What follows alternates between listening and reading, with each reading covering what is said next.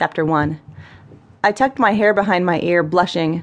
Dr. Stevens' office seemed so professional all of a sudden, except for the poster of a cat working a lemonade stand that hung on the wall behind him. The motto on it read, "When life hands you lemons, start a small business."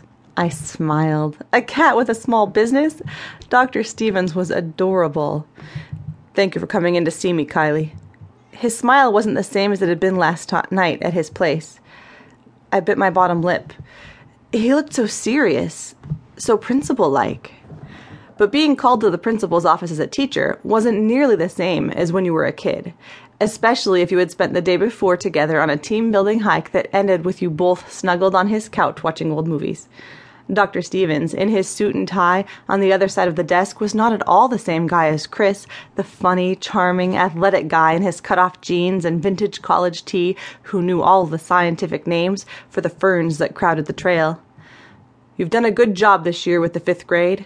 Finding you to replace Leslie Larson was a real blessing." His face relaxed a little, and his words were obviously good, but a feeling of dread fell over me like a cartoon cloud. But Leslie has given us word that she's coming back next year, so your contract won't be renewed." Ah, my throat seemed to choke on the one word.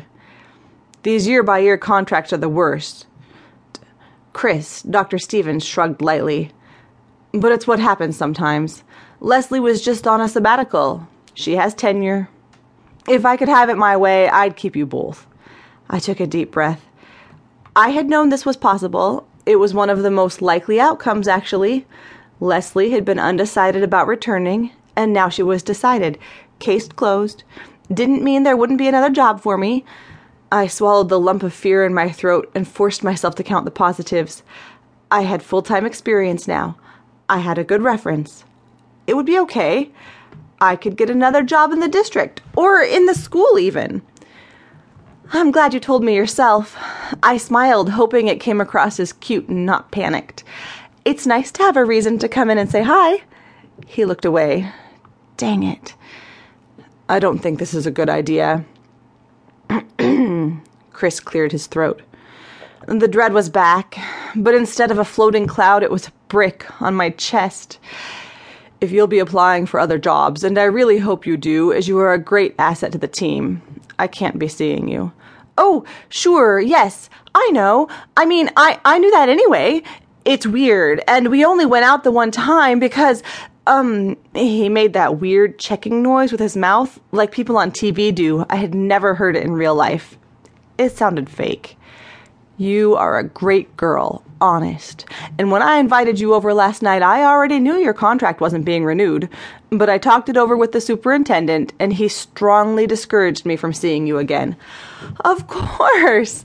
I was shaking now, which was stupid. If I'd had breakfast instead of 3 cups of coffee, I wouldn't be shaking.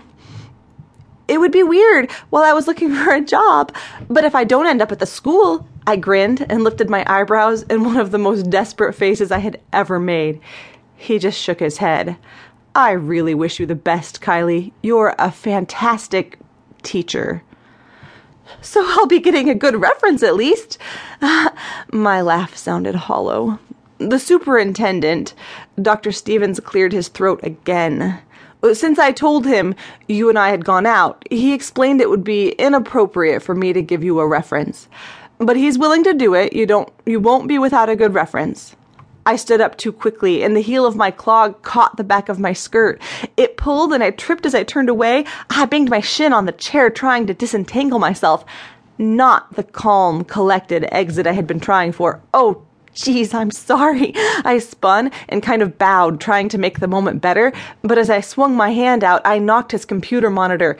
It shifted and bumped a stack of books, which slid to the floor with a crash. I'm sorry.